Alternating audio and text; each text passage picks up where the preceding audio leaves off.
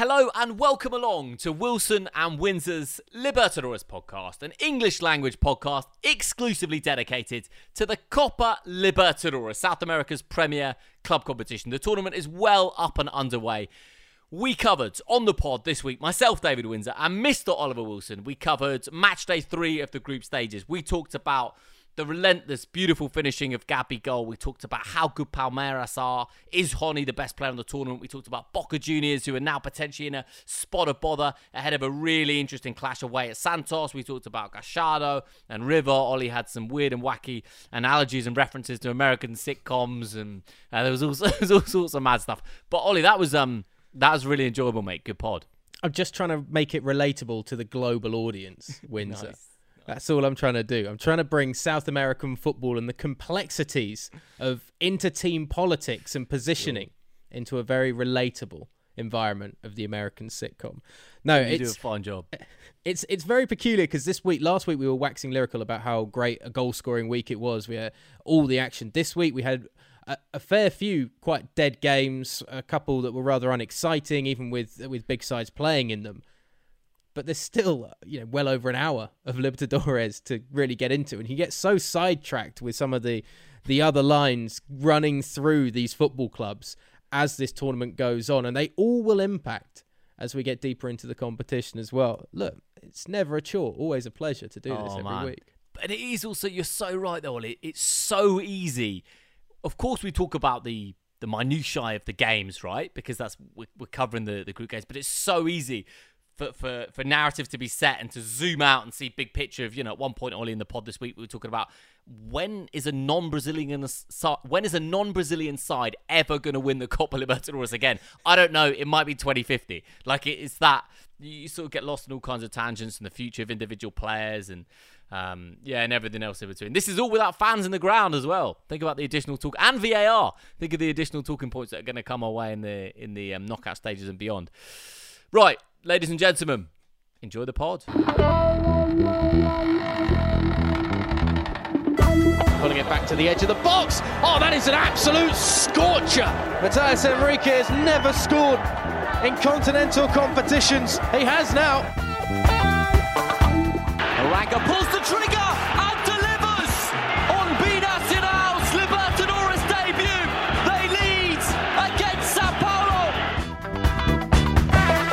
A Racing Club look like they're going to be the only Argentinian side to win in week one of the Copa Libertadores group stage.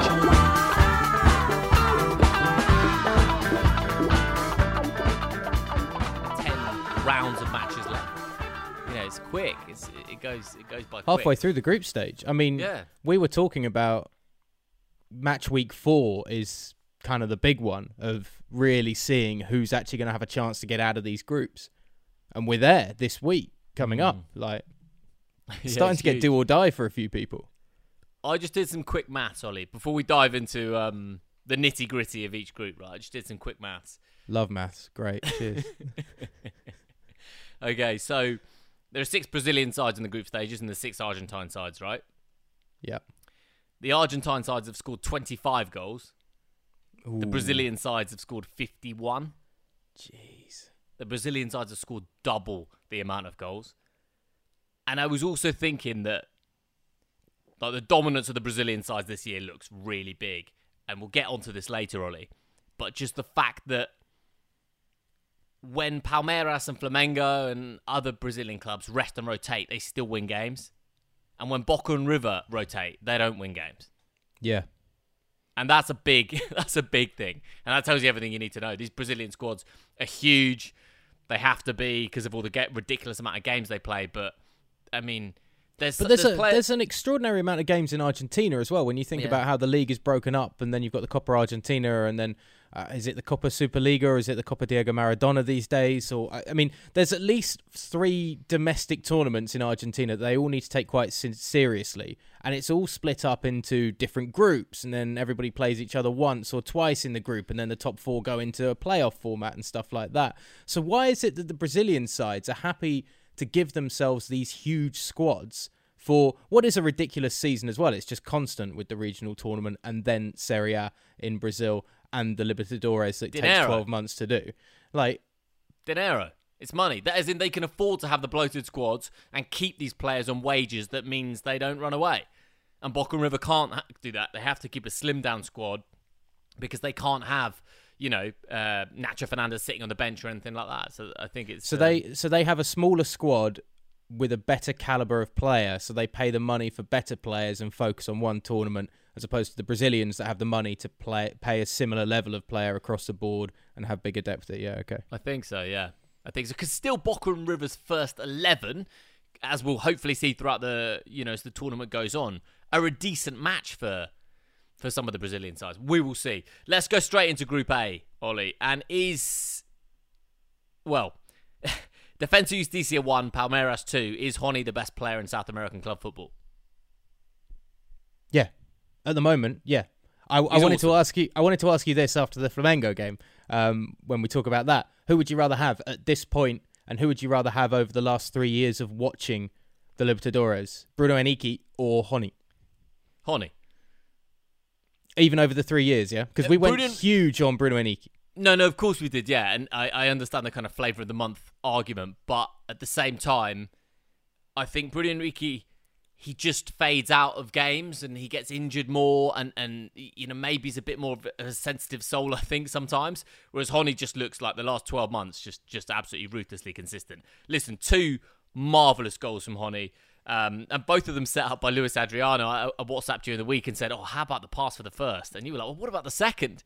But I mean, the first one, the weight on it is amazing, and and you know they're both really clever finishes. And Luiz Adriano just sets them up so neatly and so quickly as well. He doesn't sort of hang around on the ball. Um, the celebration as well from Rony. Did he always used to do that? He's got the acrobatic, the somersaults, and I always feel like when players start doing that, they never roll it back. They're just going to do that till they get injured doing that. But did he do that last year? I think he has done on previous occasions. At least two years ago, I vaguely recall covering a game Okay. where he did do it. He's always had it in his locker, Windsor. That's the thing with Rony. He's always had all of these tricks in his locker. But he loves it Even now. the celebrations, the yeah. real, I mean, it's gymnastics. It's an amazing. Any player that can do it is is um, uh, yeah, just an amazing skill. But I mean, listen, Palmeiras three wins from three. Um, yeah, Rony's got four goals now in the tournament. Uh, no sides defended it, as we always say, since Boca in 2001. But oh, 20 years after that, Palmeiras are going to come very, very close. Yeah, I, I do worry about how Defensa y Justicia approached this game.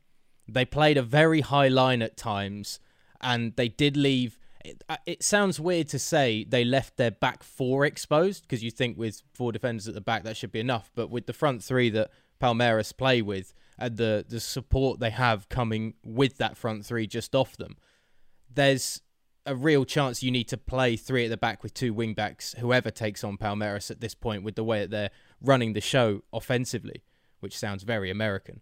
Um, but I do think they, they, they really left themselves exposed and playing a high line. I understand the desire to try and fight fire with fire on home soil, be aggressive, but you can't afford to do that.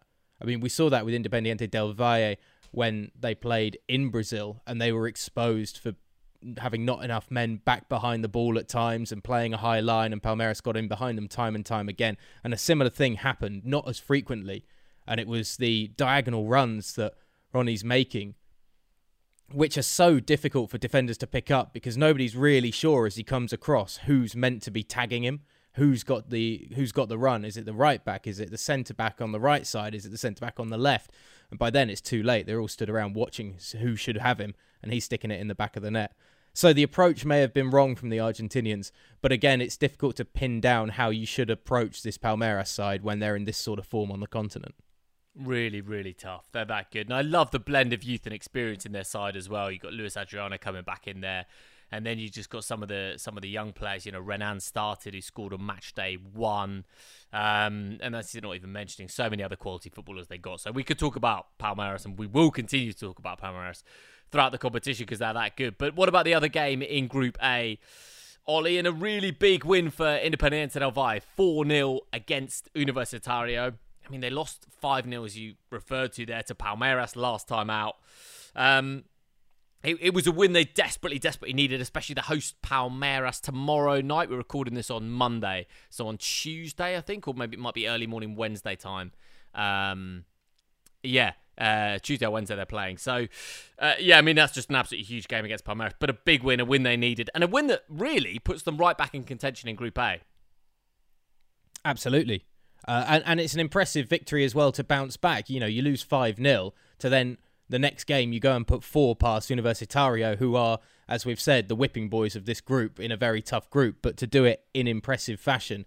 And also, similarities to some of the goals, if you really want to draw parables between Palmeiras and Independiente del Valle this week, you look at the pass that Pedro Vite put on for Jon mm. Sanchez's first goal. It, it's a lovely, lovely ball into Sanchez and a great finish. It's it's Sanchez coming back into form and actually playing a, a slightly similar role to Rony on that left side coming in uh, scoring two cracking goals as well. The second one, the dummy from Pellerano, that allows yeah. Sanchez to have a little bit more time as the ball comes across the top of the 18 yard box. And Pellerano looks at it and he's like, I'm not going to have that. Thank you very much. And then. Really nice, yeah. And then Sanchez curls it home. They they got a bit of luck with the with the second goal for Murillo. Uh, Christian Ortiz is the fourth was very simple for them. But it's the impressive performance that they needed to bounce back. It, as I say, it keeps them right in this group, uh, going for second place against Defensa y Justicia. It's it's all anybody in this group can hope for at this point right now. So an important victory for them. Yeah, and match day six is Defensa y Justicia home against IDV.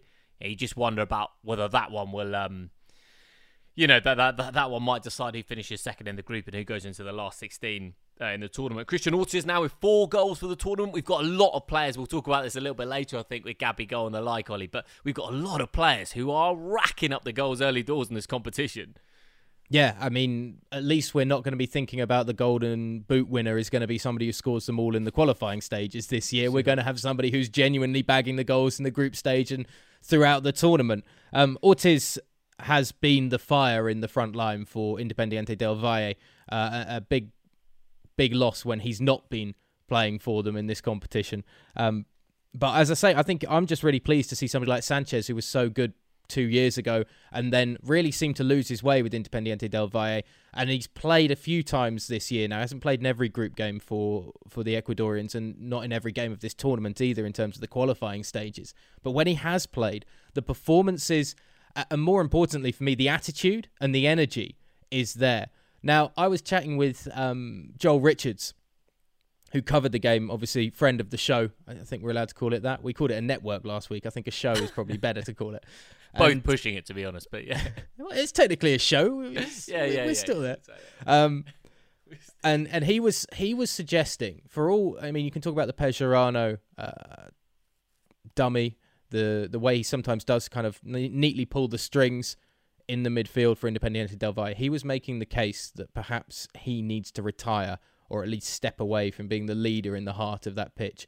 A, because they seem to have a crop of really good youngsters coming through that can perhaps fill in that role. But also, he is a bit of a liability and gives the ball away quite a lot. So, do you think Pellerano's elder statesman position in that side should be under threat? Or do you think he's an integral part still, a useful body to have in there for experience on the pitch and as a leader and somebody that has been there before when there are all these still a few fairly untested youngsters around them? Mm. From what I've seen, he's still, and granted, I'm not watching as many 90 minute IDV games as Joel Richards probably, but from what I've seen, he's still pretty important for this side, Ollie. And there is a lot of young players in this side. And I think just to have that calming influence of Pellerano is, is really important sit in front of the back. I know that you can you can become kind of reliant on that figure. And if you take him out of that side, perhaps everything gets a little bit pacier, a little bit more two touch. Whereas Pellerano wants to take the ball, he wants to ha- look to his left, look to his right, he wants to just play in the centre circle, he wants to have a chat with the referee, he wants to just pull the strings from that position. Whereas if you took him out of the side in terms of the evolution of the side, and IDV are one side that really have managed to evolve and reinvent themselves over the last five years or so. I mean, the thing is, it's not like you have to make a decision because time will just make that decision. So mm. he, got, you know, he's not going to play forever. Pellerano, maybe this is his, I mean, he, what, 38, 39? Maybe, he's maybe 37. I think he's a little yeah. younger. He's okay, not in Roque Santa Cruz territory yet. Let's yeah, no, no, young man. No, so I still think he's got like at least this year and, and maybe next. Um, and you just just looking at that IDV side now, and yeah, like as you said, Vite's been pretty impressive. You've seen little glimpses from him. Um, Hurtado Cheme as well, like looks look, looks quite lively. Pacho, Um, the the young centre back as well, has come in yeah. and hasn't really made any huge errors except for the two that he had against Palmeiras. But uh, for him to come in and recover in this game, you know, uh, they kept faith with him, put him in that, the heart of that back line. He was the anchor in the back three again, uh, and had a near perfect game pretty much uh, against Universitario. Uh, just back on the Pellerano thing, you look at yeah, Efren I- Mera on Mm. On the substitutes bench, who was that yeah. oh, is he getting too old for it? And Pellerano looked young compared to Efren Mera a couple of years ago, and he's now evolved to being a leader and a figurehead, but sat on the sideline. So they do understand, it seems, at the club at least, regardless of who's manager, that there are figures that sometimes you need to just put them out to pasture away from the rest of the crowd and allow some of the youngsters through. But Pellerano's still making it.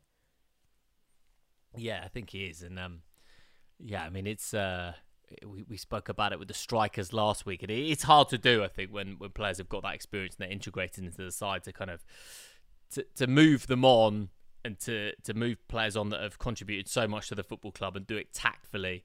Uh, and not kind of disrupt things in the dressing room as well. I think is is pretty tricky, but um, yeah, I mean, it sets up uh, Group A really nicely, I think, for the remaining three games. Look, Palmeiras, uh, they're cruising. They're going to be through. Universitario, uh, as you say, the whipping boys of the group. But that second spot is whoever goes through.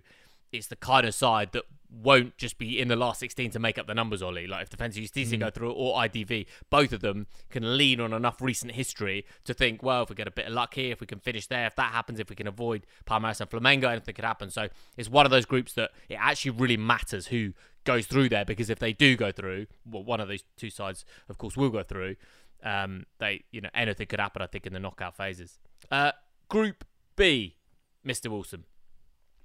Let's talk. Internacional. Yeah, he's got a smile on his face. Internacional 6, Olimpia 1. Internacional now scored 10 goals in the past two games. Um, well, first of all, can we talk about the overhead kick from Caio Vidal? Okay. Right at, right at the end, just because it's just, I mean, I think it's goal of the week. It's a beautiful bicycle kick um, from the young man. He's kind of backpedaling a little bit, which makes it even more special. A lot of overhead kicks sometimes. You see players, they've kind of set themselves. I'm thinking maybe Gareth Bale in the Champions League final players have set themselves, but Caio Vidal just, uh, yeah, he just does so well to kind of backtrack and, and produce this beautiful bicycle kick to make it 6 1. Uh, before that, it was they were just totally dominant, Internacional, and uh, Yuri Alberto was very impressive, uh, bagged a goal for himself, could have scored more actually. And perhaps Miguel Angel Ramirez, the Miguel Angel Ramirez era, Ollie, is really up and up and running now. Well, if it, it it seems that way with ten goals in two games. I mean, you cannot argue at the uh, the last two scorelines that Internacional have put up, and in particular, I think more poignantly against Olimpia. This isn't against uh, Deportivo Táchira or somebody like that. No disrespect to those teams, but this is arguably the second best side in the group, the side that we thought was probably mo- most likely to compete for perhaps top spot with Internacional. Just doesn't look the case now. This was a whitewash. Uh, Victor Cuesta, two goals in two games in the Libertadores. Another header from a set piece.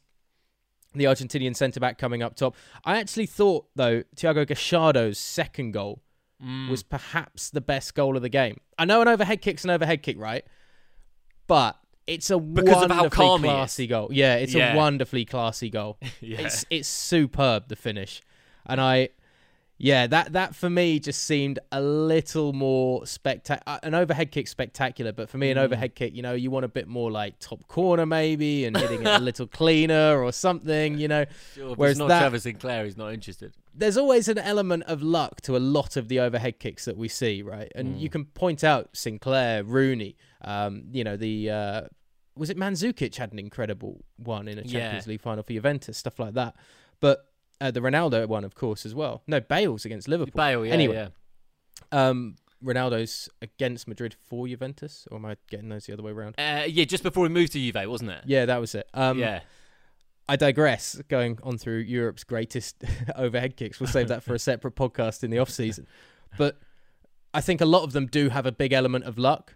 Whereas to see a finish like Thiago Galhardo's second, the way it is, uh, Thiago Galhardo, excuse me, his his second is executed. It's perfectly executed of how he wanted to do it, yeah. which is why I think it just raises the bar a little bit more for me. But he was awesome uh, on the night. Edenilson, the penalty. Any any comments on the run up? It was another Hasselbaink style, like There slow isn't one, really two. one. No, Like there, no, but I mean there isn't really a run up. It's almost like these players think the shorter your run up can be, the the kind of nicer it looks on the eye. Maybe. I mean, if it goes in, it looks great. I mean, we won't even talk about Sergio Aguero's penalties um, this past weekend because it actually just infuriated me. And I don't want people to remember Aguero's winning goal um, to win the title. I want people to remember Sergio Aguero for that mistake. no, you. Oh dear, oh dear, you're losing all of the Argentinian fans now on this podcast. Surely, you know what I want? I want Aguero's crowning moment at Manchester City to be the wasteful Panenka, which No, I know you hate anyway. he's. Uh, I just think. I mean, listen, Sergio Aguero is um, an unbelievable footballer, and he, he he potentially has the most iconic. Apart from Michael Thomas, he potentially has the most iconic moment in the history of English football, which is just beautiful. But Hmm. the, the penalty, I don't really understand it. Just put it in the back of the net. Uh, what we what are we talking about, Ollie? Yeah, Uh, we're the, talking the about goal. Inter. Yeah, yeah, but the goal, you're absolutely right from um, from Thiago Galhardo. It was it, it's. I just love that kind of composure in such a tight space inside the penalty area, and it's easy Hmm. to do, isn't it? When you're when you're absolutely steamrolling aside, but but just to have that cuteness and the little little chip precocious finish as well, it's lovely. So, Inter, I mean, wow, yeah, ten and two. six goals uh, for Inter, the second time in the competition's history that Inter have scored six goals. Uh, I won't tease you with can you guess who it was and what year Windsor because it was 1989, a 6-2 victory over Uruguayan giants Peñarol. For Olympia though, it's not the first time they've conceded six. It's not the first time they've been defeated by such similar hefty margins. They lost in 2012 to Lanús 6 0, and back in 2000 when Club America were in the competition, an 8 2 thumping they received, which That's is good history, man. yeah, they've got they've got you know a record of this sort of Yeah. shenanigans taking But, place. but you are absolutely right when you when you talk about Olimpia. We don't want to lean too much on history when the year's 2021, but they they are you know what three time winners of the competition, multiple finalists. You know, this is a big big football club, and to get humbled like that is is really and it's in the manner they did it as well. I mean, the second half display it was just it was just so dominant from Internacional. And you know, below that Palmeiras Flamengo tier, there's there's two or three Brazilian sides that that will feel as though they can go really deep. I think I think we're getting to that point of what we kind of started talking about last year on the podcast is Brazil could start taking over this continent. And you see the golf in one of the best from Paraguay. And certainly one of the best considering what happened in the league last year with Inter in Brazil, but still just an unprecedented result. The chasm between these two in quality on the night was quite extraordinary.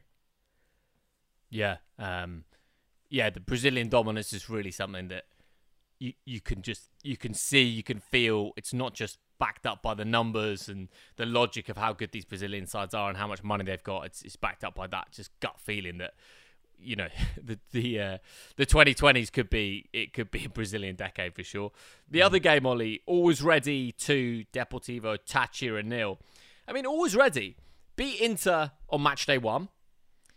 Then they were one 0 up against Olimpia away from home in in uh, in Asuncion, and Olimpia did score a couple of late goals and won that game. But now always ready, you know, they're beating Deportivo Táchira. Yeah, people will throw in the caveats, La Paz and and blah blah blah. But at the end of the day, always ready have six points and they're opening um, three games. They're level with Inter. And the top of the group, albeit Inter ahead because they've got a better goal difference, but always Really? ready. Would you Really? say? If Inter got a better goal difference, I would never have thought that. um, and ready. Just yeah, I mean, fantastic start for them. Look, I've said it before. I've said it again. Marcos Ovejero is just a terrier in the front line. He is. I was trying to think. I was thinking about this earlier today. He is the quintessential South American footballer that will never make it on any other continent of football. But what he does in South America and the style that he goes about it, you accept it. Particularly in, in the Libertadores, particularly uh, on home soil in Bolivia. He must be horrible to defend against because he's scrappy, he's fighty, but when he gets a bit of space, he doesn't move with a flow and he doesn't glide across the pitch. It's quite almost stampy. It's exactly what you'd expect from a, a fairly short and stocky is the correct term because he's not chunky or anything. He's just solid. He's built short but solid. And it makes him so difficult to deal with and contend with. And I was so pleased he got his goal uh, after 24 minutes in this game against Deportivo Táchira, who who did very little in the end. Always ready controlled large parts of this game, um, and uh, maybe a soft penalty at the end. Maybe the the score line is a is reflective of the game, but a little harsh still on Táchira. But maybe, the maybe, Bolivians yeah. were good. Um, yeah, uh, John Mosquera puts it away, the penalty on 82 minutes. I don't. He had a spell in Germany. Don't remember him though. Not at all. Do you? No. No. A little spell in Germany, and then he was in like Denmark and China. A bit of a varied career, but um, yeah. And, and the next two fixtures coming up this week, always ready, home against Olimpia. You know, Deportivo uh, Táchira at home against Inter. But if you look at that and always ready, they've got to be thinking, hang on, Inter have just been battered. Uh, Olimpia have just been battered at Inter. We got we're riding high here. If they can pick up three points, they're well on their way to the last sixteen. And again, we don't want to bark on about it, but it's difficult to go to Bolivia and play these teams at altitude, and Yeah. and this is going to be a really tough game for Olimpia to get a result. You know, it, if Always Ready uh, are able to do the business, it doesn't really matter about the margin. They've got a three point advantage over Olimpia. You, it would make it very tough for the Paraguayans with two games to go to eat into that.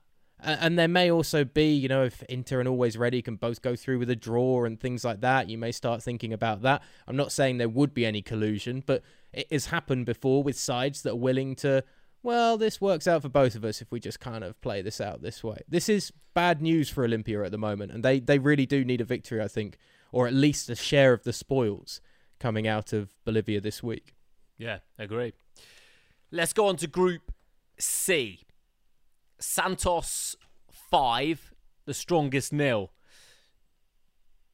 I mean, it's uh, it's a great result for Santos. It's a result that they absolutely needed. Make no mistake about that. Before we talk about the game, Ollie, I, I want to get the stat in because I think you might have it as well.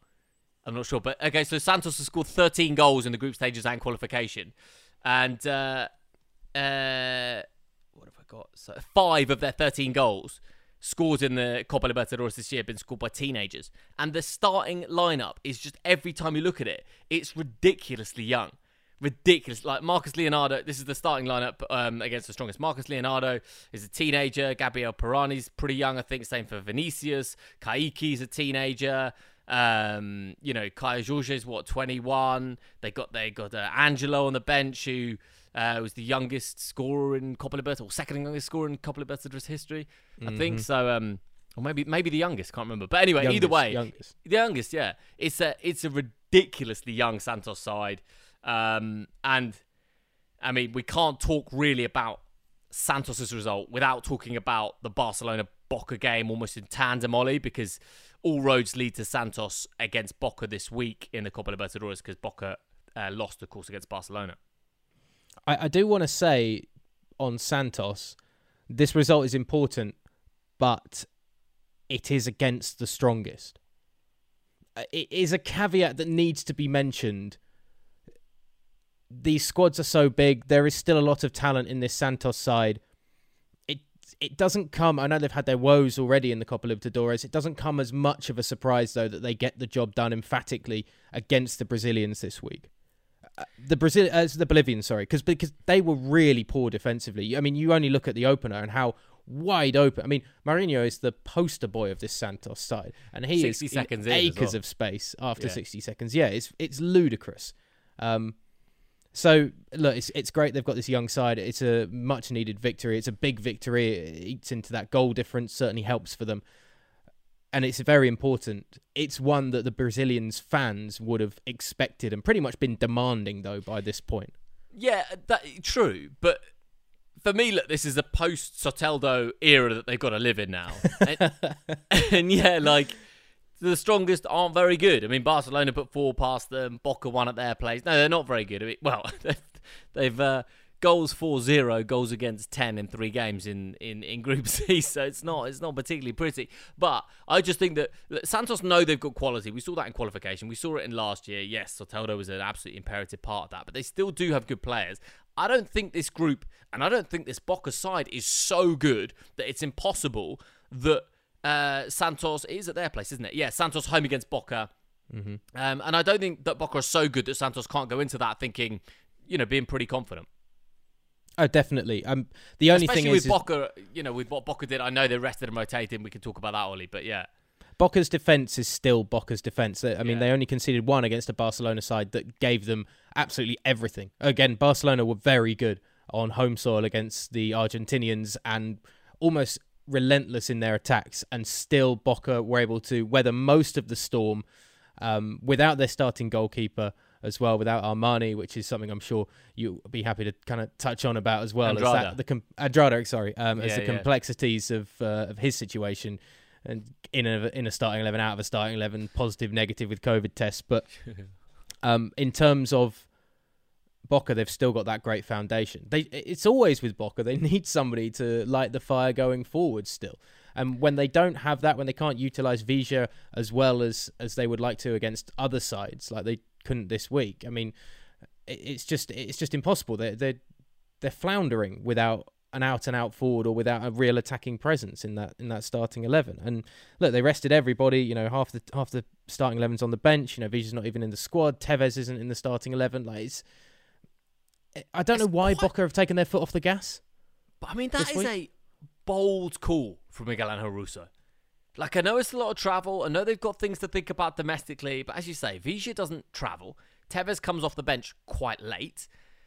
I mean, it's a really punchy. It's a really punchy move, knowing that they've got to go to Santos next, and Santos wins. Suddenly, Boca and Santos are both on six points with only two games to go, and you're thinking, Jesus, like Bo- Boca. And, look, listen, I think Boca will probably go to Santos and get a draw or better, but at the same time, I think it's um, yeah, it was a punchy move, really interesting uh, decision from from the boss.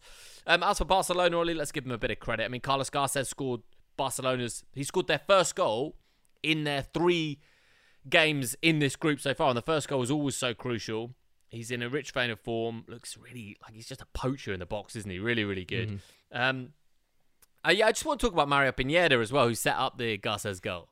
I don't know whether I've just got a little bit of a You've waxed lyrical about yeah, him before. may- already, maybe yeah. maybe too much, but he just I was looking at him and I was just looking at his history this week. And 28 years of age, actually left IDV in 2015, which is an interesting time to leave IDV in their history with a Libertadores final the next year and all sorts. So I wonder if there's a something that sort of keeps him up at night. Not too smart, But- mate. Not too smart. no, but I just think he's maybe he's one of those players, Ollie. That listen, he's a full, he's a 28 year old fullback that's never left South America. He's not, he, he's not going to be spotted or seen or spoken about, is he? And he's not going to, he, he's not. But Yeah. at the same time, he's really, really good. Like he's, He's really, really, he's fun. He bombs down that left hand side. He's always, all his delivery's exceptional, and uh, yeah, I, I just really like it. Barcelona, one of only three clubs in the Copa Libertadores this year not to concede a goal, Ollie. Three wins from three, nine points on the board, and with Santos hosting Boca um, this week, and Barcelona travelling to the strongest, I mean, they could wrap things up after match day four. Are we both in agreement that this is the uh, Barcelona are the best side in this group? They are actually the best in quality. Um, I, I'd want to see Boca's first 11 against Barcelona. Okay. I mean, it's interesting that you know, as you as you mentioned, a host of changes. Alan Varela, uh, a 19 year old teenager playing the, the central middleman role. I mean, it's it's it's it's a bit ludicrous to be that that. I guess uh, fulcrum is the word I'm looking for in the heart That's of a, the pitch. that's a word. That's a word in the English language. That yeah. is a word, yeah. It does exist. That's good. Um, you know, Jara's a bit of a bit part player. Javier Urbano is, you know, fine, but not anything Yeah. special as a youngster up top. I- It's, yeah, it, it's gutsy from Miguel Angel Russo. It's quite, quite ballsy. I wonder if he was maybe hoping. I can't remember if which game came first, or if they're at the same time. I wonder if he was Mm. hoping maybe Santos continued to stumble. Mm. Or, or he's just like, listen, if if Boca can go to Santos and take a point, then he might think, yeah, okay, that was that was a good decision then to rest rest Villa. I mean, Villa's just he's such an important player for them. He really is. Um, Andrada, look, I mean, I don't really know the complete ins and outs. I'm just repeating what I've kind of read and seen. Don't have uh, I don't have an into Andrada's inner circle, but it does. I mean, it is. So he travels with the side, tests negative, then test positive, so can't play. I mean, there's a lot of just testing positive and negative, and this all came apparently from uh, Andrada's wife, who threw a party and a few people got COVID and and this kind of stuff. So, um, yeah, I mean, listen, I, am thou shalt not judge, Ollie. So who knows? But we should go and get should go and get a vaccine at the Monumental. we we can maybe talk about that story a little bit later. Uh, the Capaldo should probably mention Capaldo. Absolutely, well, clattering into his. Well, he didn't really clatter into his own man, did he? Pushed, yeah, pushed a Barcelona player, and he in turn clashed into Russo. But it was Capaldo's fault. Yeah, uh, bulldozed over his yeah. manager via was it um was it Pineda on that left flank? I can't, uh, I can't remember who it was. But yeah, was, yeah. But um, it really took him out. This wasn't like a manager that slipped and fell. I mean, he wiped no, out a body blow. A man in his yeah fifties or early sixties, maybe. Yeah. Not a young guy. No, I mean that could have been. Miguel Angel Russo was quite good about it, and uh, the Barca- the Barcelona player was very quick to be like, "Whoa, I didn't. I am sorry." Yeah. Which was quite important, I think, because that's one of those moments that you could have easily seen mm. in a tight game and a big game in this group flaring up and then lighting the, the blue touch paper to turn this into an absolute kicking match yeah, for the yeah. for the end of it. And instead, it was it was yeah, it was all settled very amicably, which was weird. Not used to very, that. it was very peaceful, but it was you know that is an athlete that is a 20 something year old prime athlete hurtling towards you. That would, I mean, that's going to hurt though. Like it's a comedy moment, but it's also like, oh, Jesus, that was, um, it's quite punchy. All right, I think that wraps up Group C. Ollie, I mean, can I ask you for a sort of, a, a little prediction then? The uh, Santos Boca, I mean, it's a standout, um, match in, standout game in match day four. What, what do you reckon? Uh, Boca will win. Boca will win on the road. 1 0. Quite boring I think Santos will. Th- there's, it's a big result, but again, it's not that impressive for me. The victory over the strongest. It's it's a result that was there. It's more of like a showpiece statement. You bring out your your one trick pony for a big session to get everybody rejuvenated again, and then one five nil, mate. And then it goes away. Yeah, against against without a doubt the weakest team in the group. That's why you know. That's why the, it's the same as the Independiente del Valle result. Sure. They if, they battered Universitario, and it was a result that needs to happen, but it's not necessarily the result that we should get excited about.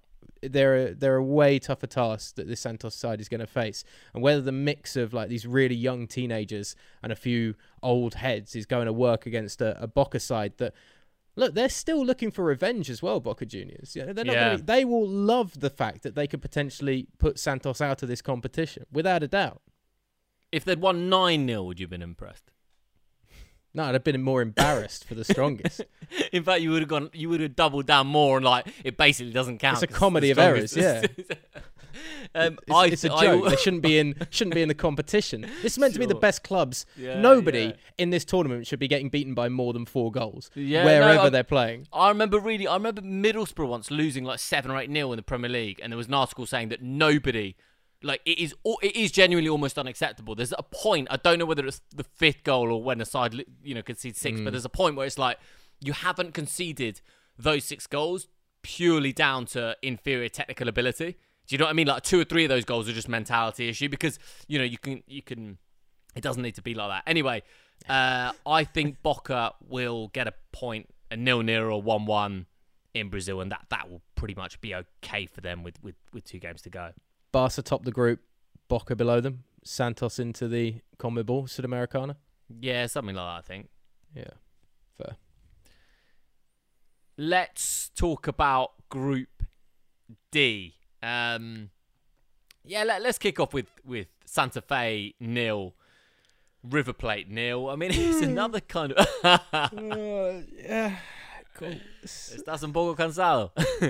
yeah, it was a bit boring. I mean, it, it was a bit boring. I think, you know, again, it's it's punchy from Marcelo Gallardo. You know, he's rested and rotated. Um, I said at the top of the show that when Boca and River rest and rotate, they don't really win, and the Brazilian mm. sides do. But I, I, you know, I thought um, Federico Girotti, the young man who, who kind of led the line for River, was impressive. On another day, to be honest, he scores a couple of goals. I think Ollie, like he was very lively, busy, had a couple of good chances, couldn't take them. That would have looked obviously like a much better result for River. Uh, Santa Fe had one chance that I saw, and it was a mistake from Leonardo Ponzio, who is nearly 40. I think he's 39. Really good save from Armani. Um, yeah, not too much to take from this game. We know what River do in the group stages. They kind of stutter and stumble and get through anyway. So uh, certainly when you look at the group on paper, you'd think that Junior and Santa Fe still have a great chance. And maybe Junior do, but um, you know, the, the, reality is that that'll suit a nil-nil draw away from home. That, that's fine for Gallardo and River.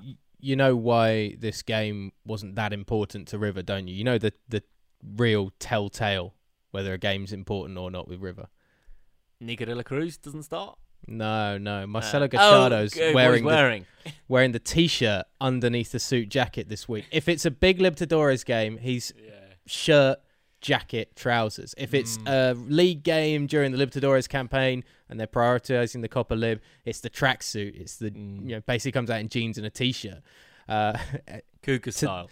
Cuca style, yeah. If it, this week he comes out with the Libertadores jacket and trousers, but a plain black t-shirt underneath, and that's mm. where you just show he's getting a bit casual about this one. Ah, it's okay, guys. Don't yeah. worry about it too much. Um, there are a few things to take from the Jorge Carrascal barged over by Jason Palacios. Uh, big shout for a penalty wasn't given. To me, it looked like shoulder to shoulder. I could see a referee giving it on another night. Uh, yeah, Gir- uh, Girotti was was awesome. Had four really good attempts, to be honest. And as you say, on another night, could have grabbed at least a couple.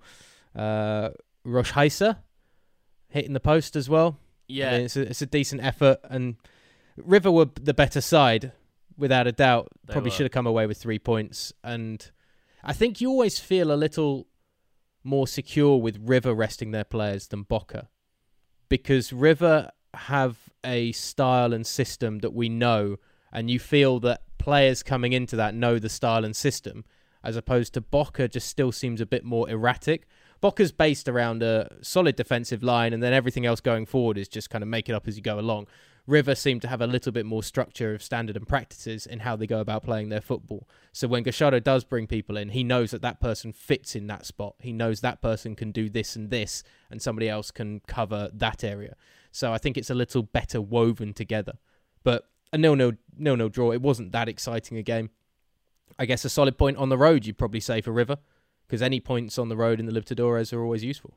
Yeah, yeah, I, th- I think so. And um, yeah, Fluminense and River both got five points in the top two places in in the group. Of course, the result and that game was I should say that game was played. We should say that uh, it was played in Asuncion, Santa Fe, River, Santa Fe nil, River nil was played in Asuncion, not Colombia, because of the um, there was like protests and riots and stuff in Colombia. So quite a few games got moved around across the board. Um, yeah, Junior. Junior one, Fluminense one. Um, yeah, I mean, Miguel Borja scored a penalty after 11 minutes, his fifth goal in the tournament so far. Uh, then there's a man who I think you're going to be hearing a lot more about. We spoke about him last week. Kayky scored for Fluminense, the teenager who is destined for Manchester City. Still not quite sure. Need to need to read up actually on exactly where is he going to go to City, or as you mentioned last week, Ollie, is he going to be loaned back? I mean, he's certainly a young man. I know he's been in good form domestically as well. So um, he's the, he's the kind of player that you'll you, you'll see a lot of clips of on uh, on Twitter and the like. Um, it was an open game actually, lots of chances, um, and yeah, what one apiece is probably a fair result for Mysore.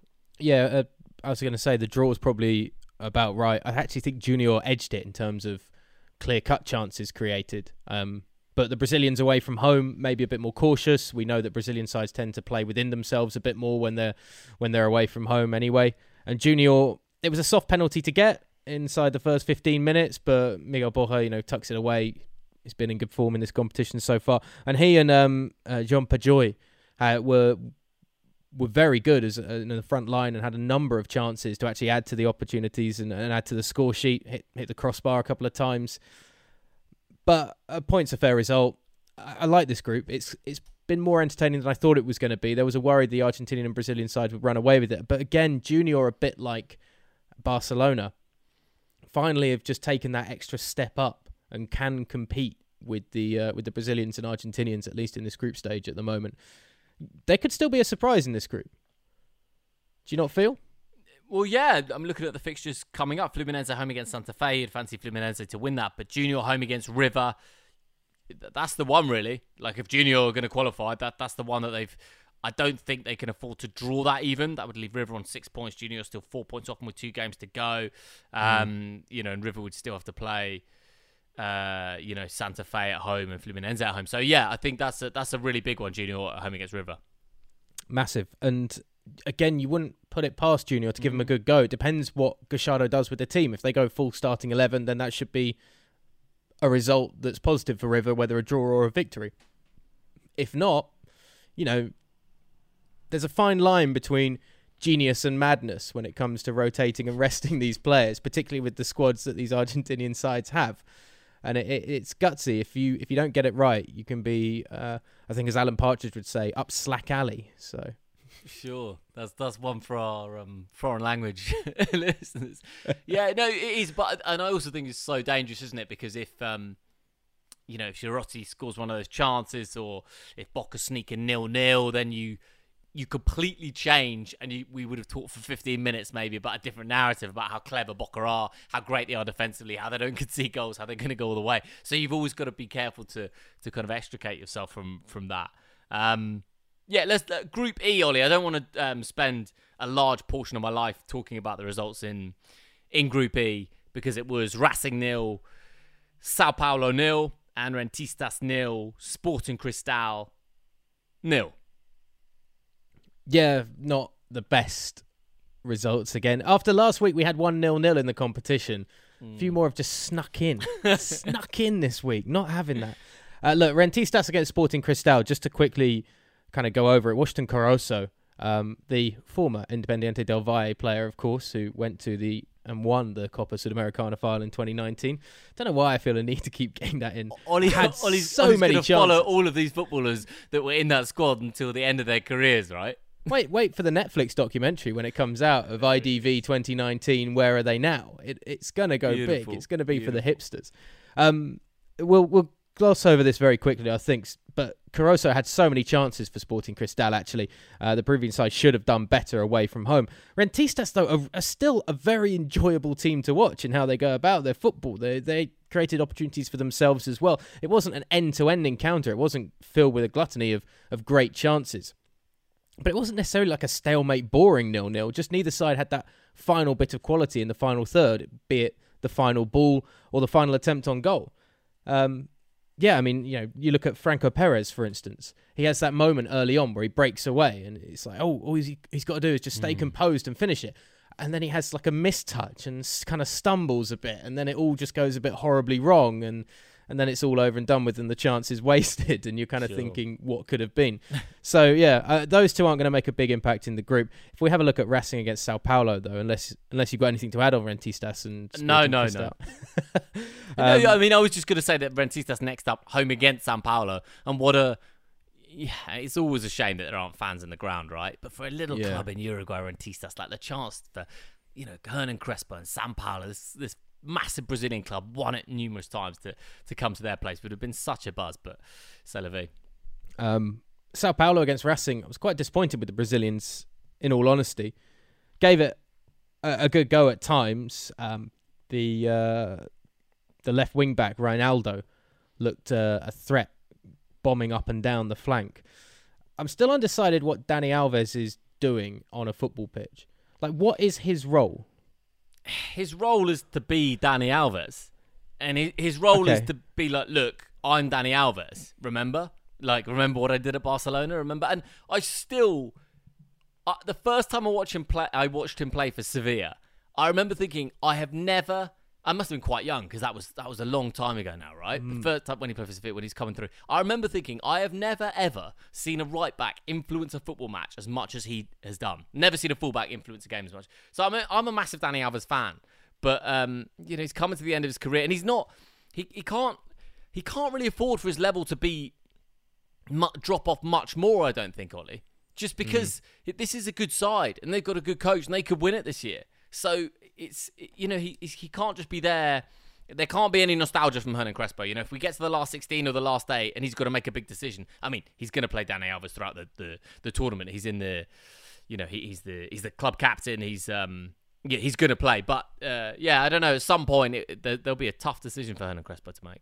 It's easier with a Pellerano, even if he's not having a great game, because as the guy in the middle of the park, he can kind of just stand there a bit.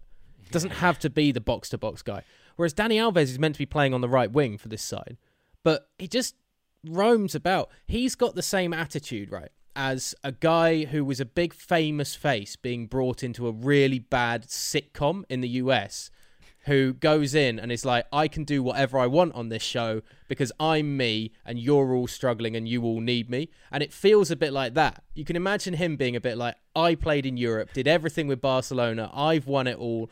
I play for the Brazilian in- international side. I was so great. I'm going to put myself at right wing back. And Crespo's like, uh, fine. Uh, yeah, yeah. I was just yeah, the American sitcom analogy. I was waiting for more specificity there to see like if you're gonna say, uh, but I think um, I think also Ollie, you might watch kind of hot. If you just watch like 30 seconds of highlights, you'll see Dani Alves takes the free kicks and takes the corners, and he did strike the crossbar. So mm. you, you think, oh, okay, Dani, he's still involved but he's not really. He just sort of takes all the set pieces, so you sort of see him about. Listen, I don't want to trash t- uh, Alves too much because I loved him in his pomp, and uh, for all I know, he, he's the glue that keeps it all together in, in the dressing room. So, mm. so we'll see how that one. Uh, Racing, uh, Racing should have won this game, by the way. I mean, so many more chances created. They have mm. goals disallowed. Uh, what 18, 14 shots to Sao Paulo's four in the end. I mean, Struck the crossbar a couple of times. Yeah. I mean, Leonardo Sigali, four yards out, and God you can't keep it down. I mm. mean. Uh, I loved the inventiveness of Eugenio Mena's chesting it in, even though it ended up being ruled out for offside. Lovely. But yeah, Don't see I thought, too many chested goals. You're, you're, right. Not enough of them, to be honest. If I'm honest, not enough. That was very inventive. But yeah, uh, Novillo hit the bar as well. They had their chances, Racing. They definitely had their chances, and uh, Juan Antonio Pizzi has this side playing interesting football, and I thought they were going to really struggle against Sao Paulo after you know the first two group games and what we saw the Brazilians do. So for Racing to to do this quite superbly, I thought at times in the second half in particular, where they seem to run the Brazilians a bit more ragged. They're they're showing that actually, after everybody thinking the Brazilians might be the best side in this group, they're up there as well. Really giving it a good go. Mm. And as it stands, Sao Paulo on seven points, Racing on five. Um, yeah, those two two looking good, Nick, to to go through, and Sporting Cristal home against Racing, and Rentistas home against Sao Paulo next next up. Group F Mr. Wilson. Let's go with um, Universidad Católica 3, Nacional 1. Um, the, the main note that I've made from this game, actually, from Universidad Católica, was uh, Clemente Montes, who came came on and was just immediately really lively, scores a lovely goal, uh, albeit it's very late on when kind of Nacional are, are pushing forwards. But, I mean, he was he just he sort of gave everyone a big lift. Twenty years of age, I think he's certainly one to look out for for Universidad Católica. Really, really impressive, and uh, yeah, a win that Gus Poyet needed.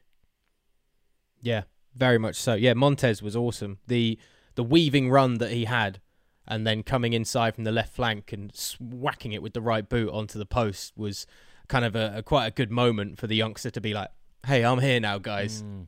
I got this." He was really good.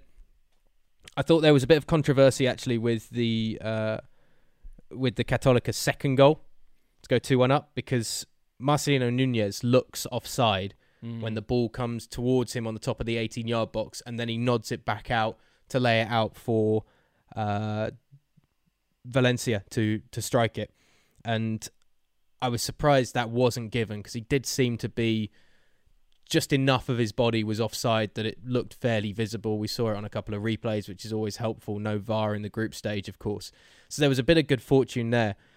But in general, I mean, Nacional were only down to 10 men late on in this game after uh, Almeida was sent off. They've been so poor, the Uruguayans. Not an enjoyable side to watch for a moment. And they haven't had a great reputation, I think, from us in the three years that now that we've been covering this tournament quite, um, quite almost religiously, I'd say, uh, with the late nights and everything. Yeah, certainly, certainly Praise giving our due diligence to it. but um, but it's it, an odd religion, isn't it? if watching the Copa Libertadores, but yeah, you got to be like devoted. Sign, sign me up, yeah.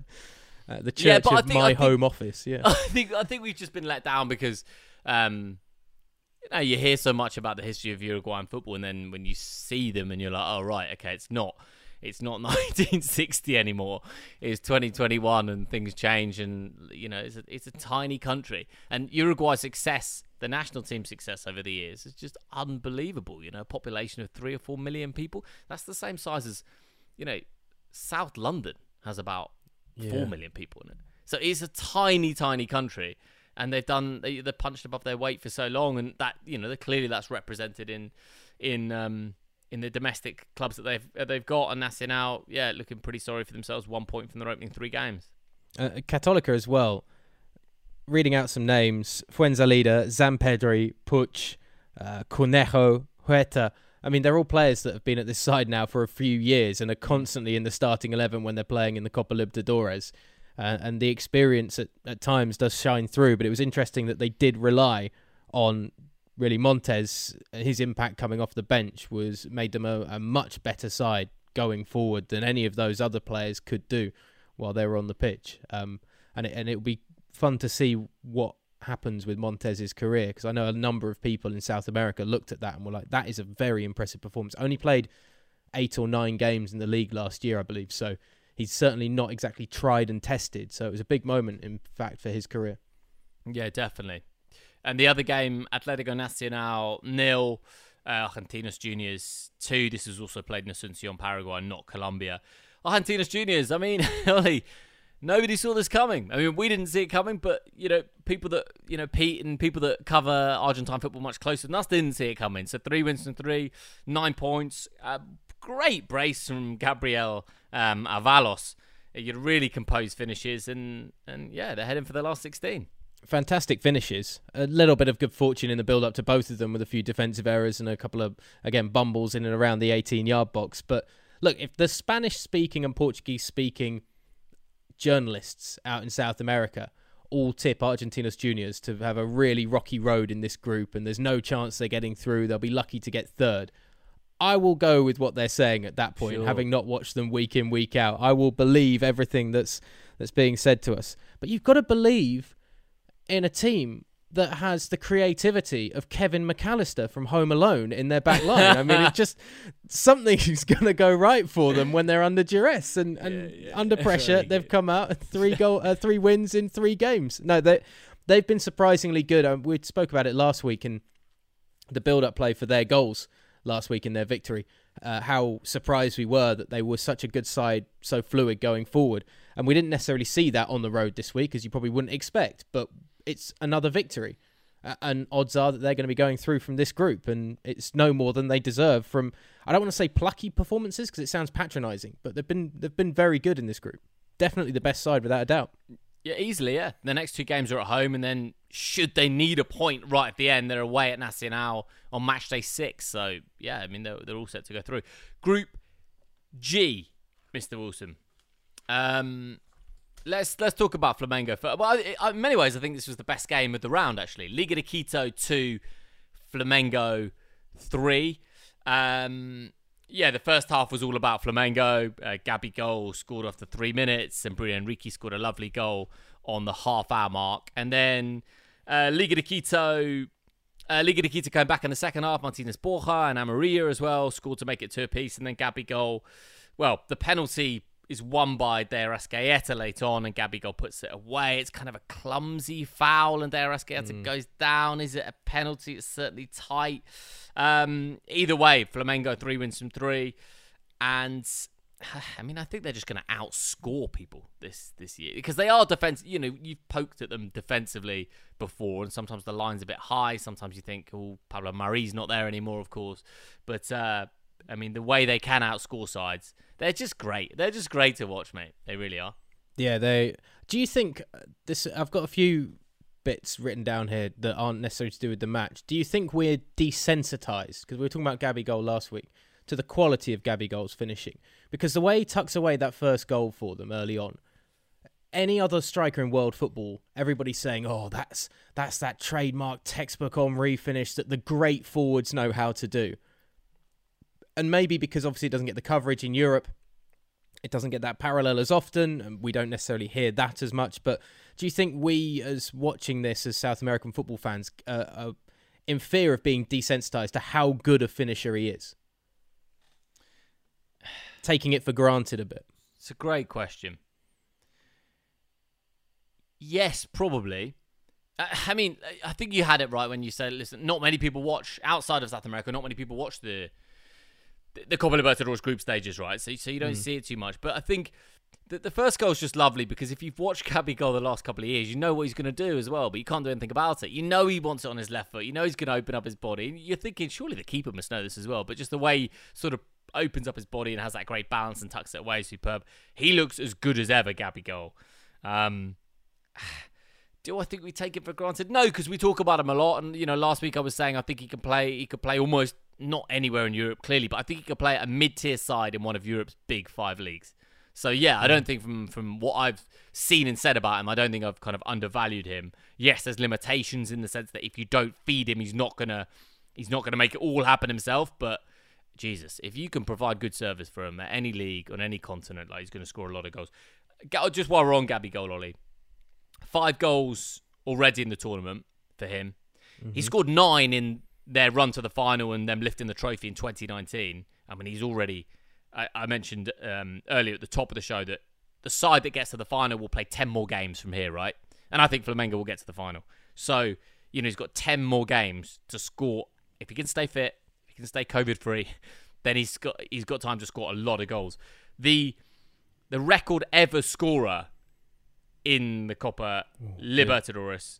Say again, mate. No, it's a good stat. I'm I'm looking forward you got to this. Yeah. No, no, oh, okay. I can't think of the name. No, I, I was oh, just well, thinking that's a great one to go and have a look at. Yeah. I, I don't actually have the year written down, but it was I th- 60s or 70s. I mean, it's a long time ago. Daniel Onega for River.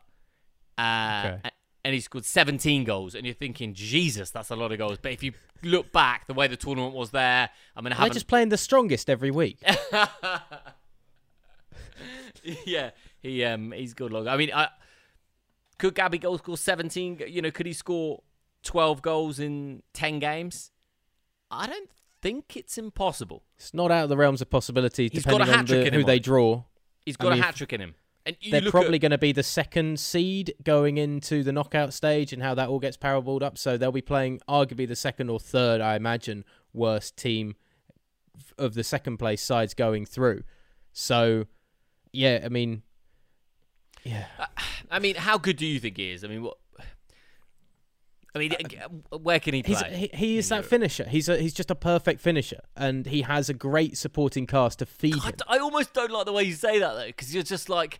No, I'm not negating his hard work, but I also think like this, everything is so perfect for him that in this Flamengo side, the the possibilities are almost endless for for how good and how prolific he can be, particularly in the Copa Libertadores, particularly with the way that Flamengo are having to go about this. We just need to score more than everybody mm. because they, yeah. they do concede goals. So it's like, fine, let's just send De Arrascaeta, Bruno Henrique, uh, and Gabigol and let them tear up defenses as much as they want to because De Arrascaeta is perhaps not as pacey, uh, but is more maybe more creative with his passing. Bruno Henrique is the guy that wants to really run at defenders, but then can still distribute and lay off and likes to get down to the byline. I always like it when he does that and then tries to pull one back. And then Gabigol's there. He's a hard grafter. He can turn a man when he's got his back to goal. He can create the space for the shot quite comfortably. And he knows where the goal is all the time and he puts himself in the position in the pockets of space inside the 18 yard box to have those one touch finishes as well. So look, 17 probably isn't probably isn't going to happen. he also might not, you know. If might Flamengo, not again, yeah. if, if, yeah, no, but I mean, there's there's so many variables with something like that. I mean, you look at, um, yeah, as I said, like injuries and, and, and COVID and everything else, and also the fact that if Flamengo beats Union La Calera, then Rogerio Ceni might just rest Gabigol the last two games of the group, right? He's got lots going on domestically, mm, so mm. so he might do that. But I mean, if he plays him, you know, if, if Gabigol plays in the 10 remaining games that they have, assuming they get to the final, I, uh, you know, he's, he's scoring seven, eight, nine goals, I think. He's just too good. And it, he's just very, very good. Yeah. But then again, Bruno Henrique scores the best goal of the game and perhaps the best goal of the week again because that, that hit is so early, so sweet. I, I really liked it. When I actually wrote in my notes as I was uh, watching it, I just wrote, oh my God, because I thought it was a wonderful hit. Wonderful hit bit of curve, bit of dip. That's the religion really of South early. American football. There it is, right there. that you're praying to the deity that is Bruno Henrique's goal, yeah, the second for Flamengo. Credit to Liga de Quito for the fight back. Sure. Um, the Christian Borja header and then the uh, the bundled home second. I felt a bit sorry for Caroso when he gives away that penalty at the end, only because I don't. I think he gets his leg. Almost, it's a it is a penalty without a doubt, but I don't think he's intended to fall in that position in the end. It looks like his leg gets caught underneath him slightly as he's going to the ground, and it just it makes it easier for him to miss the ball and bring down the man. And I think on another day that challenge actually gets the job done in terms of taking the ball and and Liga de Quito come perhaps come out with a point instead. Doesn't end up being that way, unfortunately for them, but yeah, it's uh, it, at least a spirited fight back. They're just uh, still those fine margins separating them and, and a side like Flamengo. Yeah, I mean they're they're a decent side, Liga de Quito. Still back them to go through. Um, I think Pablo Repetto is my favourite manager to watch on the touchline. Don't know why. It might be the umbrella from match day one that kind of set me off on him, but just watch him. He's just got such a great prowl. I think I think it's awesome. Uh, the other game in this group was Union La Calera, nil Vélez two. Um, well, massive win for Vélez, massive win for Vélez, and they're they're home against IDV next, and that puts them in the group. But it just kind of brings them back into contention, really. Their, their first win in, in three in the group. They're on three points. Liga de Quito on four. Flamengo up and away with nine. So, yeah, massive win for Vélez, Ollie. Yeah, very nice uh, team goal for their opener uh, for Vélez Sarsfield. Yeah. Like shoddy defending, but nice nice build up play and, and solid finish from Bouzat. Uh, and then they cap it off with the Orellano goal late on, which again, you know, a player that didn't necessarily make the biggest impact with goal scoring last year in the Sudamericana, but was very important for their run to the semi-finals. I mean, La Calera down to nine men by the end of it. That it's a it's a game and almost a tournament that they're not really interested in. I think at this point, it doesn't seem like the, there's any point in them trying too too much to kind of do anything. And now it's the top three are very clear cut. Yeah. I don't want to discredit these teams by saying performances are embarrassing or anything like that, but it's just sometimes the attitudes frustrate you because you still want to see competitive games of football and uh, and there are ways to get a get by and at least put up more of a fight against better opposition. And and sides like the strongest and La Calera this week have highlighted that they're just not able to do that or not willing to do that. Um, yeah, yeah. So, I'll almost give sides a, a pass against the Brazilian teams just because when you stack it all up financially, there's there's a clear disparity. But against kind of Argentine sides, really, there's you know obviously there is a financial difference between those two clubs, but um, yeah, I, I, I'm I'm inclined to agree with you there. I feel sorry for them uh, as as some aspect of it as well. You know, you do feel sorry for them because you, you look at the group table and Vélez probably I don't think deserve to be on just three points at the moment after three games uh, they are still in the fight though for that second spot, and it's going to be interesting between them and, and Liga de Quito for the end of it. But only being two points ahead of Union La Calera now doesn't do justice to the gulf that there is between the bottom side in that group and the other three. I think that's fair. Group H, wrapping things up with Group H. Um, Atletico Mineiro four, Cerro Porteño nil. Um, listen, Hulk is a different player to Gabigol a different stage in his career, but it's he's he's a finisher and he's an awesome finisher when he gets the chance. He's got four goals in the tournament. Savarino and Vargas got the others. Cerro Porteño, it was just a little bit, little bit sad to see them really dis- dismissed so so comfortably by Atletico Mineiro. Cuca had a smile on his face actually on the touchline. He was really enjoying his side play. Uh, every time I sort of see them, I think Nacho Fernandez is getting a bit more involved in, in how they're playing and what they're doing, and they're obviously trying to to go through him quite a lot. And um, yeah, Atletico Mineiro top of the the top of the group with seven points from their three games. And another Brazilian side with a forward who's now on four goals, and yep. Hulk scored as well on the weekend after his glut of goals last week scores on the weekend and then carries it on this week as well. I mean, there's some sort of time machine in the Copa Libertadores at the moment. Everybody is ageless right now. Hulk looks as good as he was perhaps at Zenit St. Petersburg. Um, yeah, Cerro Porteño were were poor, very poor to be honest. Disappointing, honest. isn't it? Watching the Paraguayans and the Uruguayans, and it's um, it's tough, man. Yeah, there's the, like the, the gap between these Brazilian sides is just it's just awesome. I mean, credit credit to Jefferson Savarino, who was really fun to watch. Had a attempt at an overhead kick that was was saved. Got his name on the score sheet in the end uh, with a lovely turn and finish to get the third for Atletico Mineiro. They've. It's not just about Hulk. It, it's not even been at all about Nacho Fernandez. No, yet. it hasn't. No. They've they've got threats all across the park in this side. You know, we heard before the tournament, and we're told before the tournament this is a very solid side up and down. It's not exactly going to uh, throw up the tree trunks and out by their roots out of the ground or anything like that, but it can get the job done. And it was it felt a bit like that. It it feels kind of like a statement win from Atletico Mineiro, kind of putting their name on the Libertadores map this year as well, with the margin of it. But I'm not sure it's one to get too excited about just because of the frustrating performance from their opposition again. Yeah, I agree with that, and I think um, we're right not to not to concentrate too much on on Hulk, even though he's you know as you say he scored four goals in the tournament. But I, I also really liked, and I had to ask Pedro for the pronunciation of this, Chichi. Because I was like, is it Chi? And he was like, yeah, it's like Chichi, but it's with a with a better accent, of course, than I've got. T C H E with an accent. Yeah, Chichi. He was very impressive, young player, looked really really good. So, um, yeah, it's going to be interesting to see. And the other. It was either he or Savarino I was going to bring up, and I decided to bring up Savarino because uh, I thought I'd let you field that save name. Man, save hands. Um, you know, we'll finish, Ollie, of course, with um, we'll save the best till last, right? With uh, a full Woo! and comprehensive analysis of Deportivo La Guaira nil, America de Cali nil. Yeah, Colombian football's not coming back, is it? With Atletico Nacional's performance this week and this from uh, from America would- de Cali.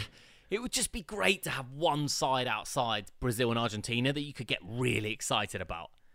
Yeah, It'd just be great to have. I'm not asking, you know, there's not asking for loads of them. I get it, like I get the, the difference, but just one of them to have a group. I mean, and you're you're already looking at IDV, man. Uh, but I mean, Barcelona, yeah, Barcelona or IDV for for different reasons, of course. Maybe Barcelona are the ones we can get excited about, but I just don't know if we'll see with them. But uh, it's going to be an Ecuadorian side, whichever one it is. yeah, These other the teams from these other nations are just so far off the mark and. Look, it's not it's not a great game to break down for the last one or anything like that. Nil nil uh, draw. Uh, La Guaira had chances in the first half. America de Cali were kind of limited to efforts from range, which didn't exactly make it an entertaining nil nil either. Um, yeah, I mean Santiago Moreno hit the post. I think that's the only other note I've got. I've Yeah. got about two and a half notes on this. So. Yeah. yeah, and that leaves Group H, Atletico Mineiro top with seven points, Cerro Porteño on four, but it's kind of still open because Double Deportivo La Guaira have three and America de Cali with one, so it's still relatively open for that second spot, you feel. Um, final thoughts, Ollie, from, from match day three and looking ahead to match day four? I mean, Santos Boca. Woo! It's Yeah. big, really big. I mean, so many little narratives in there with what Santos did to Boca in the second leg of that semi final last year, of course, to go on and, and, and reach the final. Boca, un, you know, I'm not going to say unthinkable. It's, it's never unthinkable to lose a football match, but, you know, if Santos beat them suddenly, you know, Boca fans live and die by individual results, and they could be in trouble then with two match days to go. Look, if Santos do what they did to Boca last year again, that that's going to be kind of shockwaves throughout this tournament. And I don't use that kind of overzealously. I do think from what we've seen, and because maybe I'm dismissing the result from game week three for Santos a little bit too much, perhaps, but yeah, you wouldn't expect Santos to go and replicate the feat of beating Boca handily, uh, and quite the opposite. So if they do, it, it makes life very awkward. Boca have this, I think, almost inferiority complex at times. At this point, compared to River Plate and the plaudits they've received on the continental stage, and I think they're so desperate to get back to the the heights once again and get their hands on the Libertadores just to be able to lord it over River Plate for once hmm. you know, winning the league was nice on the last day of the season and everything, but it's not the Copa Libertadores. And I just wonder, perhaps, does that inferiority complex come into them a little bit more on the big nights in the Libertadores? Because they were so poor last year in the semi-finals. They they weren't great the year before that either against River. And this would be a good way to expel some of those demons, if you will. I think if they go to Santos and put in a good performance, a really good performance, and take the game to them. and I don't think they can really move on as a football club until they've won the Libertadores again after what happened against River. And you know, they're always there. What is it? Three semi-finals on the spin. You know, they've been successful in terms of consistency in the tournament in recent years. But I know that players have moved on, coaches have moved on. It's it's it's all very different now. But for the football club, I mean, I was going to ask what stings more, but I know that what stings more the fact they haven't won it since 2007, or the fact that, that obviously River beat them in the final so recently. Quite obviously, it's the second of those two options. But I mean, you, you put those two things together, Ollie, plus the fact that they're Boca juniors. Mm-hmm. I, I, it's hard to think there's pressure on any more football club on the continent this year. Of course, there's pressure on Palmeiras, but they won it last year, you know. So if, if something, if there's an abomination in the quarterfinals for them, eh, you can kind of chalk it off. Flamengo won it in, in 2019. There'll be big pressure on them, of course, this year. But Gallardo yeah, never really has pressure. But I mean, the the pressure on Boca, I think that there's the most pressure on them of any club in the tournament by a mile. I mean, if you run through wow, even yeah. the Brazilian and Argentinian sides, like Santos, change of manager, lost arguably their best player, playing a load of youngsters at this point. Reached yeah. the final unexpectedly. It's, you know, made the final last year, but not expected after everything that's gone on in perhaps just the last month that to, to be able to get back there again to be honest. Palmeiras you mentioned flamengo you mentioned you know there's pressure on them because of the money and the players they've got. But again won it two years ago so a great run in the tournament will probably do all right. Sao paulo first time back in the tournament in a couple of years last year. So anything better than last year's performance which was fairly woeful is good for hernan crespo at that point. Argentinos juniors no pressure. Boca juniors all the pressure. River plate not as much with Gallardo you know, Velez and Defensa y Justicia, certainly not the same amount of pressure as those two big sides from Argentina. Fluminense backing it once again, Atletico Mineiro backing it once again, but again, it, not the same caliber of squad quite clearly. So Boca, it, whether they have the caliber of squad or not, the intensity is always there. There's nobody else playing with any more weight on their shoulders than than Boca Juniors. Just looking at the the games coming up this week, some other standout ties: Velez against Liga de Quito well, you know, we've mentioned some of how important important they could be, but I think again, just in terms of an enjoyment to watch, I think that will be a really entertaining game of football because both sides play well. Argentinos Juniors, it'd be nice to see them wrap up the group nice and early, to be honest, against Católica this week and stick no. themselves on 12 points. And just, you know, a kind of an FU to the naysayers before yeah. this tournament. It'd be incredible if they end up being like the first team to wrap up a group compared to anybody else yeah. in this tournament after what was said. It'd be fantastic. And then you know, the other standout really is is IDV against Palmeiras and mm. Palmeiras away from home at, at, altitude. Again, ironically, the great leveler. Um, yeah, uh, there's uh, I mean, there's all, all, the ones you listed are, are absolute crackers. Uh, sorry, I was just a little bit distracted, Ollie, because I was looking at sides that have won the Libertadores since Boca won it. And, you know, they'll look at that and think, Liga de Quito have won the competition more recently than they have. Estudiantes of Argentina have. Internacional have. Santos have. Corinthians have. Atletico Mineiro have. San Lorenzo have won it more recently. River in 2015. Atletico Nacional of Colombia. Gremio in 2017. River, of course, against Boca in 2018. And then Flamengo and Palmeiras. So that is a long list of football clubs in South America that Boca will consider themselves bigger than all of them. Mm. And, you know, they. And importantly, and, the think, fans will consider them oh, a lot bigger than all of them. yeah. And Miguel Angel put additional pressure on himself to go to Santos, but uh, to, does to he get a bit of a does he get a bit of a, a, breather after the calamity he had on the sideline though Miguel Angel Russo? You know, he uh, could still be shaken by that. You know, roughed up, roughed up and abused sure, practically sure. in the it was, dugout. It was a wild moment. It really was quite wild. Um, yeah, I mean, listen, if you know, uh, it's not Franco Soldano's fault, but it depends whether he plays. I'm sure he's going to play Villa and, and Tevez and all of that. So, so yeah, lots to look forward to, Ollie. And we went the whole podcast without mentioning what happened with the Boca fan and the um the the, the vaccination at the Monumental as well. So we'll Go and look that. it up yourself. look at that's what. As ever, it was absolutely our pleasure to host you once again on Wilson and Winter's Libertadores podcast. Every single match week of the Copa Libertadores season, we have a podcast where we go through the games, we talk about what happened, why it happened, we talk about the ins and the outs, the beauty, the mystery, and everything else in between of South American club football on the grandest stage. That is myself, David Windsor. You can find me on Twitter at David T. Windsor and Mr. Oliver Wilson. Oliver J. Wilson on Twitter. Well worth a follow. Please, guys, do send us, uh, get in contact with us, send us DMs, send us your questions, your musings, your thoughts on, on everything related to the best competition of world football. Let's be honest, the Copa Libertadores. Okay, till next time, thank you very much for listening.